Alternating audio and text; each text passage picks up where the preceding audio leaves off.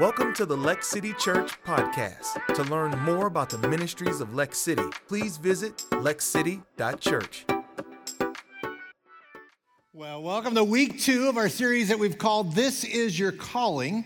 And last week, we spent a little time being reminded that one of the primary focuses of our calling is that we would engage the world who are far from Christ with the wonderful, life-changing power of the gospel. We saw Jesus, if you remember, when he called his disciples from the shores, he said, come follow me and I will make you fishers of what? Fishers of men. The sense of how do we engage the world that's around us. And we're going to see this, that Jesus did this amazing thing. He took these fishermen who had an understanding of how you attract fish and how you go about the process and says, I want to help you take all the lessons you know about fishing. I want to help you apply them to the context of how we fish for the souls of people around us. Now, if you like to fish, you know that's true. You use different techniques and different approaches depending on what time of the day you're fishing, what kind of fish that you're fishing for. Context really matters, right? New Testament, Sea of Galilee, they fished at night and they fished at day. At nighttime, they would fish with 2 or 3 boats together, and they would roll out into the sea, and then they would clang with loud pans and noise to scare the fish, and they would scare them into the big nets that they couldn't see in the evening. Daytime, there was kind of 2 separate techniques that they would use to fish during the day. One was simply just with a line and a baited hook. In the East, we would call it fly fishing, right? They would just sit out there all day long doing that one. That's what we see in the book of Isaiah. It refers to that kind of fishing. The second technique during the day they would use is probably the technique that when Jesus came along the shore to call his disciples was probably the technique they were using in Mark chapter 4. We're more familiar with. They're wading out into the shallows, right? And they grab their big nets and they cast them out. And then with a long rope, they roll them back in. That kind of fishing. Here's what I just want to remind you. Fishermen understand this. Context really matters for the approach that you take. And that's what we're really going to see today. That highly contagious Christians have a great understanding of context, a sensitivity to that, and understanding the context we're in. So this is week 2 in the midst of our calling series. We've been really looking at this, 3 habits of highly contagious Christians. Today, we're going to look at that second habit. Habit 1, if you remember from last week, highly contagious Christians develop significant relationships with people who are far from God, relationship-based. We'll see that plays in today. Today, it builds in habit number 2, right? Highly contagious Christians consistently turn conversations towards spiritual matters and share their faith story. And we're going to see this from highly contagious people who tend to have that kind of impact. They adjust based on the context and the fish that are around. So we've got to be discerning is what we're going to see over today. So today, context matters. So I'm going to give us 2 things today.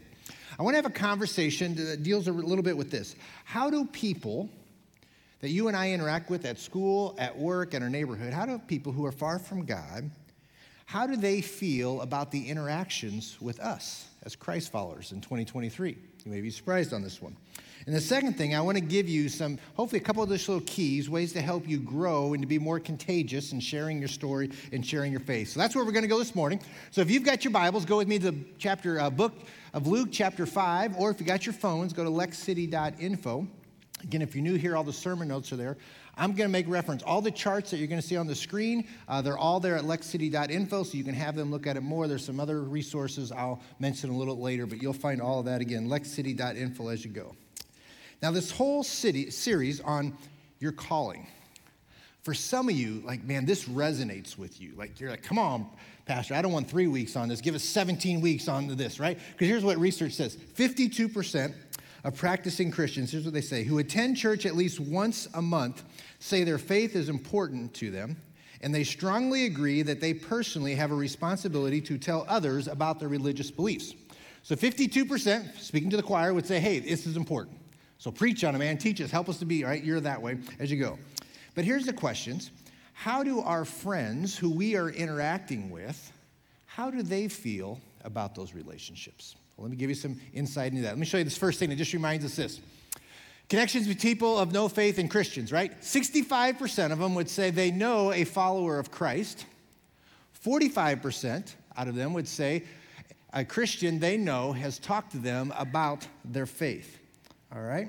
So think about that. Here's a couple things that stick out to me. 65% say they know that you are a person of faith, and yet less than half of us have conversations about faith with the people who already know that we are people of faith. And so less than half of us who say our walk with Jesus is the most important and significant thing in our life, less than half of us actually have conversations with folks about our faith. Now listen, here's what really stuck out with me when I saw this chart. Your friends and spheres of influence and coworkers, they already know that you are a person of faith because of how you live your life, because of your language, because how you deal with relationships, with how you value different things. They already know, and yet over half of us aren't willing to talk about the things that they already know. Do you see a little bit of a disconnect between the reality of what they know about us and what they're experiencing from us? To me, it was so a reminder that sometimes we're so hesitant to bring up issues of faith with people that we do life with, but statistics will say they already know you're a person of faith. Does that make sense? Your lifestyle has already set the table for a conversation about spiritual things because they know you're a spiritual person. Let me take the other group there. It's kind of interesting, though, before we jump on. Now, if you're part of the 40% who have friends who have no clue that you are a follower of Christ, that's another sermon for another time. But if we're doing life with people and they have no clue, like, you go to church? I didn't know that. I know you from Friday night, you know? If that's the case, that's a whole separate issue. But today I want to talk to you, the 65% of you, who your friends know that you're a man or woman of faith. So how do we leverage what our lifestyle and what our care for them and our compassion has already opened the door to do that? First question. What do our friends who are far from God, what are they looking for in spiritual conversations? If you're fishing for men to have talk about the things that are most important, what are the things that are of interest or are meaningful to them? Let me show you another chart. This is fascinating. 39% of them say the thing that I'm looking for in a conversation with somebody about spiritual things is this: listen without judgment. Can I remind you that two truths can coexist? You can be non-judgmental and non-compromising at the same time. All right, that's really important. It's not my integrity is not called in check because I'm not judgmental, because I can be not judgmental and not compromising at the same time. Does that make sense? Second thing, they want us to be honest about their doubts, right? Is the person who's talking to me, are they honest about the doubts they have? Do they struggle with the same thing? Why do good things and bad things happen to really good people? Why is my mother struggling with cancer? Why are my kids? I mean, these are the struggles, just the honesty to say, I understand. That creates doubt in my heart at different times. Number three, does not force a conclusion. At the end of the conversation, they don't feel like I'm trying to move them to a conclusion. They feel forced or manipulated. And the fourth one, that cares about them as a person. All right? So if we look again at those top, let's just look at those top fours. The best environment is what they're saying. To have a conversation about spiritual things is simply this: an environment that's expressed, that's really marked by, right, care and consideration. You should be considerate of me, and I want you to care. And in that, we can have those kind of conversations. Here's a big thought for today. Spiritual conversations cannot be divorced from the relationship in which they occur. I'll give it to you one more time. Spiritual conversations cannot be divorced from the relationship in which they occur. That's why week one was so important. We've got to develop significant relationships with people. We've got to care about people, because it's that caring that's going to create the context of a spiritual-based conversation. Jesus models it so well for us over and over in the New Testament. Let me give you one example. Luke chapter 5, where we were turned to earlier.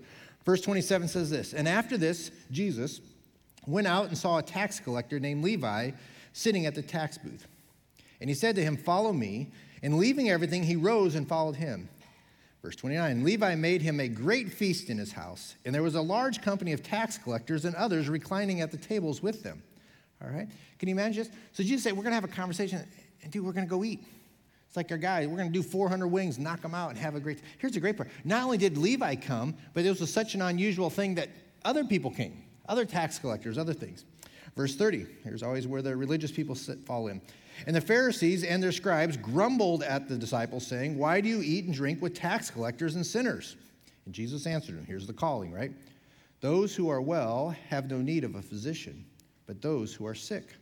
I have not come to call the righteous, but sinners to repentance.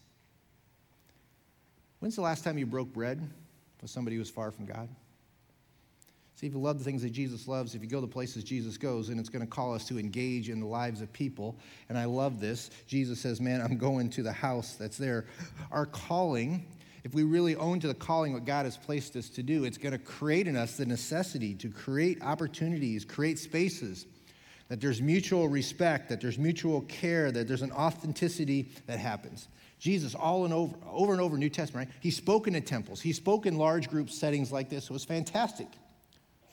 But he also walked along the road and sat with a woman at the well. He also told stories on the hillside of people in everyday life. And he also broke bread with sinners. You've heard the saying over and over, right? People don't care how much you know until they know that you truly care. Right? That's Jesus modeling for us over and over. So he says to his disciples, I want you to learn more about the fish. Love what I love, walk where I go. Let me give you some more insight on fishing.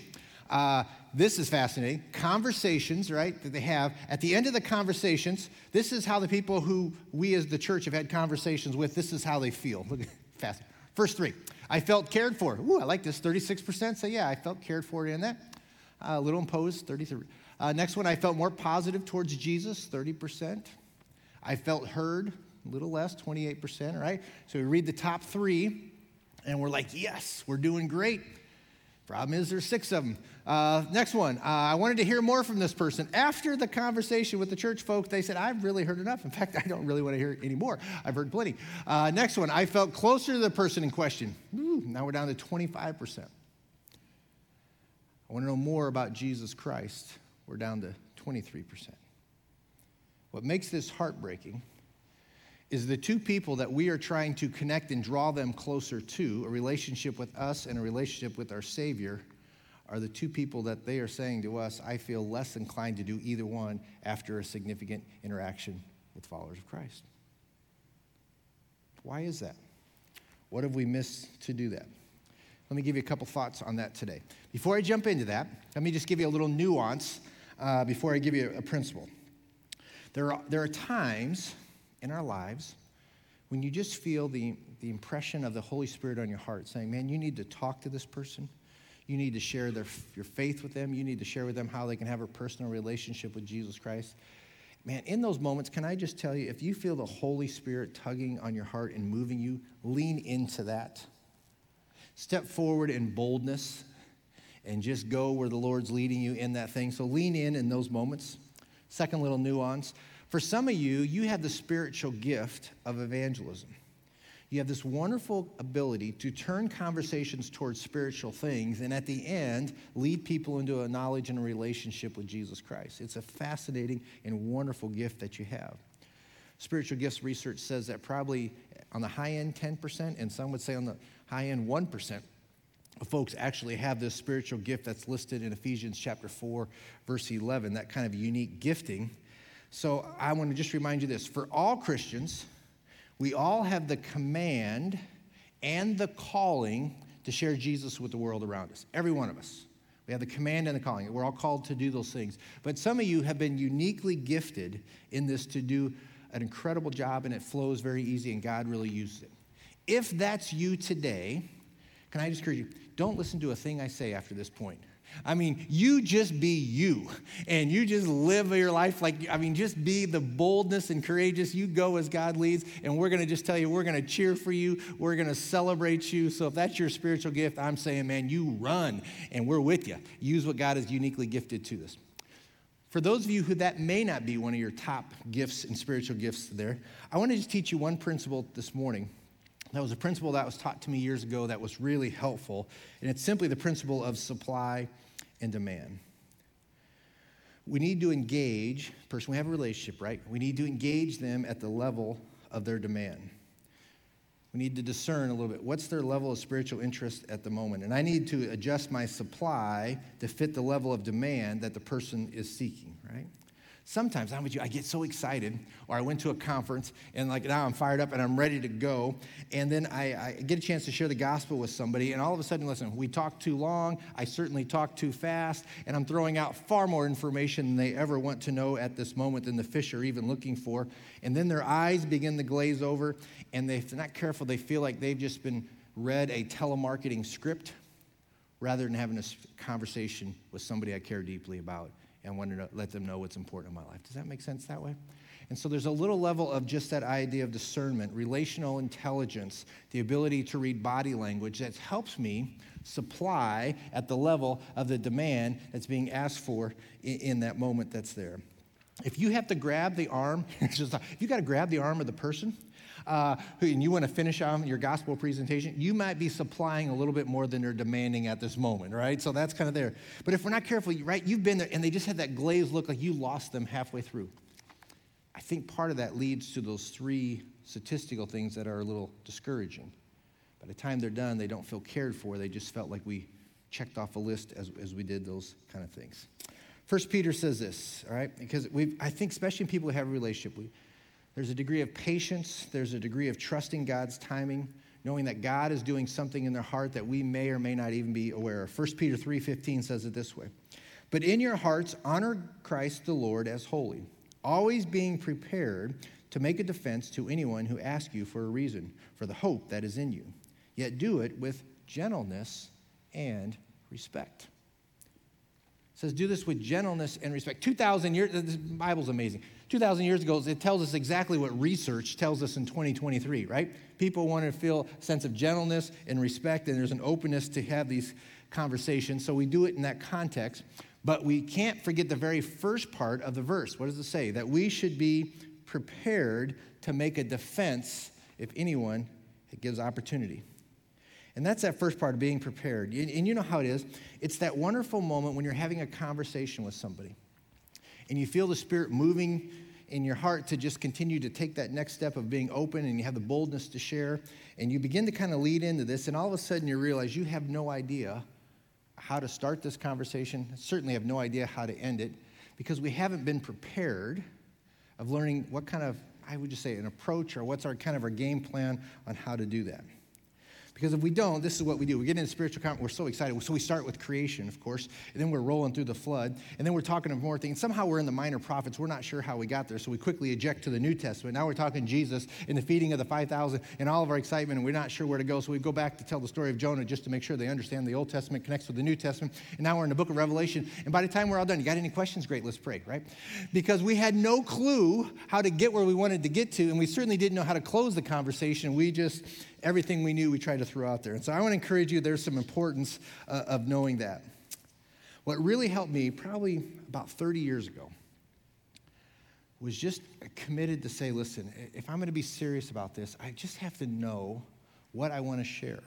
So if I'm not careful, I'm going to confuse the gospel with 1,000 other things rather than just really what's true is important. So I committed to memory, just an approach. Now today, I don't use all the same words, but my wife will tell you, my first few years, what I'm going to share with you, I shared this thing over, I've hundreds of times, over and over, because it would just help me to know this is where I want to go. And for me, what was really the most important, it was help me to know how to end, because I would get to the end of all this, and I didn't know how to wrap that up, and so it was really helpful. So I just want to share this with you as one thing, because the Bible says that we should be prepared. If you have a way that you share your faith, fantastic. If you're not sure, like, I'm not sure how to do this, look, let me just give you a resource somebody gave me 30 years ago, helped change my life when it comes to sharing my faith with people. I've put it in your notes at lexcity.info, wrote it all out for you there. It's there. If you're an audio visual learner, I give you a little link to a YouTube. It has it right there. If you're old school like me, on this front row, right down the front, I've got a little box of little tracks. And I just took these and I just committed it to memory over and over. It helped me. Conversations. How do we get into it? Spirit leads. Let me give you a revised little version. Great little question. Has anybody ever shown you out of the Bible how you can know for sure if you died today you'd go to heaven? No, never. Great. Bible makes it pretty simple. This Bible tells us there's both good news and there's bad news. Good news begins with God and the bad news begins with man. Bible says first bad news, Romans 3:23, for all of sin. Second bad news that comes in, Romans 6:23, for the wages of sin is death. Listen, here's what we just need to understand. Since there's no way that man could ever be good enough to get to God, God in his infinite grace and love decided to come to man. And that's where the good news begins. Romans 5:8, God demonstrates his love for us. Blah, blah, blah, blah. A little illustration that goes for that. The great news is this. Not only does God love you, but God says you can have a relationship through him and through faith and trust. Ephesians 2:8-9 as we go. We roll through that. Little booklet has two bad newses, two good newses, two verses, two illustrations as we go. But here's what was helpful for me. Here was the closing remark, because I got to this point, and now how do I just finish up? Here's just a great little question. Get through all that. Is there anything that's preventing you today from placing your trust in Jesus Christ? Ball's in your court. You got questions? Great. Now we can have questions. If you have concerns, now we can talk about those things. And it just gives room for the Holy Spirit to move. But what I knew is I got to the end, that it just gave me a way to say, is there anything today that's preventing you from placing your faith in Jesus Christ? No, I don't know. Great, would you like to do that? We lead in prayer, or we answer the questions that we have. Remind you this. Remember, success is living the Christian life, sharing the gospel, and trusting God for the results. And the beauty is that we can trust the heart of God for the results of the sharing of the gospel. Because God loves your family, God loves your friends, God loves your coworkers even more than you love them all.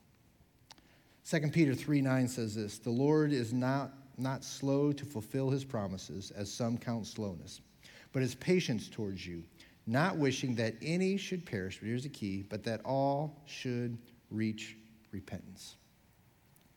That God loves the people in my life more than I love the people in my life. That God loves the people in your life more than you, and he desires all of them come to a relationship. So you can trust the heart of God. I love the way Isaac Adams says, he simply says this, our job is to proclaim salvation, not produce it. We are called to deliver a message to people. God's the one who delivers people from sin. So share your faith with boldness and trust God for the results. 65% of the people in your life already know that you're a person of faith because you live a life of integrity. The table has been set. So when you enter into a conversation about faith, they're not shocked and they're not surprised because they already know this about you. So be encouraged with that. Just be confident. The table's set. Learn, be prepared. Whatever way works for you, learn a way to be able to share the gospel in a clear, concise, and I say elevator. I did it with here. I can say that little from 9th floor down to the 1st floor. We can have a conversation about the good news and bad news of the gospel and how it can change your life. But find a concise way to do that. At the end of it, just know how you're going to reach the end. What's the question? How do we wrap it up rather than going to 16 other Sunday school stories? Have you ever come to a point? Would you like to know? If you died today and stood before God, would you have it? Whatever that is, but have those moments. Here's the beauty of this series, right? We're trying to just encourage you and challenge you to get ready for the series. We're going to start in September, the Wilderness Series, which is really designed for you to be able to invite and people to come in a non-threatening context and learn how God can meet them and God can grow them and God can change them in the wildernesses of their life. That's the end goal of where we're going. But it begins with you and I. Here's the great part about sharing your faith. The more we understand what Jesus has done for us, the more motivated, not out of guilt or shame, just out of love and response, the more we're motivated to be able to share this great news with other people. Jesus redeemed and changed my life. I'd love to share that with you. So we need to be reminded. So today, as we close out our service, we're going to take communion together.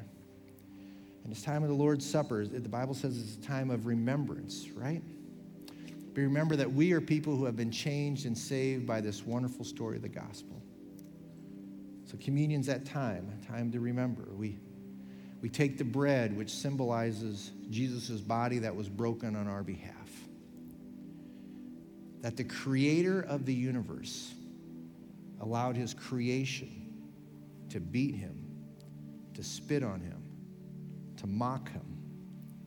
And in humility, he endured out of his love for you. We take the cup, which represents his blood that was shed on our behalf. And scriptures say again, without the shedding of blood, there is no remission. There is no forgiveness for sins. When Jesus died on the cross, he fulfilled that Old Testament where they used to sacrifice animals for the payment of sin. And now Jesus says, I'm your payment once and for all. So when we drink the cup, we're reminded of Jesus' blood that was shed that you might have forgiveness. So today, in just a moment, I'm going to pray, and then our elders are going to come. There'll be different stations set up all around the room. Just want to invite you. There's no rush. Come down. We'll take communion in groups of 5 or 6. If you're in line, just wait. You'll come in just some time with just you and the Lord to remember, to reflect. But the more we were reminded what Jesus did for us, I hope the thing that resonates in your heart is I want to be able to share that with somebody else in my life. I've experienced a new sense of joy and purpose. I want you to be able to do that. And so as we take communion and we have these moments, not only take time to remember what God has done for you, but can I encourage you to begin to pray for whoever God has put into your life? I'm sure for many of you, as I've been talking on this series today, the Holy Spirit's already brought a name, a coworker, a family member. They've already come to your mind. So just take time to pray for that. And you're sitting in your seats, pray for that seat, that row. In about 3 weeks, I've got friends I'm inviting that are coming. I hope you have the opportunity. Pray for who will sit in your seat over these next months and weeks in September, that they might experience what you've experienced, which is the life-changing power of Jesus in your life. So I'm going to pray. This time is yours. Take some moments. Come down. Let's remember. Let's reflect. Let's be grateful. Father, we thank you for today. We thank you for what you modeled for us. What research and psychologists are saying are so significant today, you modeled for us so early on to just have compassion and care and gentleness with the world around us. But in that we'd have the courage and the preparation to be able to share the wonderful, life-changing truth that Jesus is who he says that he was, and he did what he said that he would do. The gospel, the good news. So, Lord, in our spheres of influence, may we just have courage. May we walk away today reminded that they already know there's something uniquely different about us, so let's just answer the question, this is why. But God, all of that is motivated not out of obligation or ritual or checking off a box so we're a better Christian. God, it's motivated out of a heart that is grateful for what you've done for us. And so today, Lord, as we take the Lord's Supper, we're reminded of the sacrifice that you made on our behalf. Help us to live as a response to what you've done for us in our lives every day. So, Lord, we love you. We give you this time. In Jesus' name, amen. Thank you for listening to the Lex City Church podcast. If you would like to support ministries of Lex City, visit lexcity.church/give. Please subscribe and follow us on social media @Lex City Church for more encouraging teachings and content.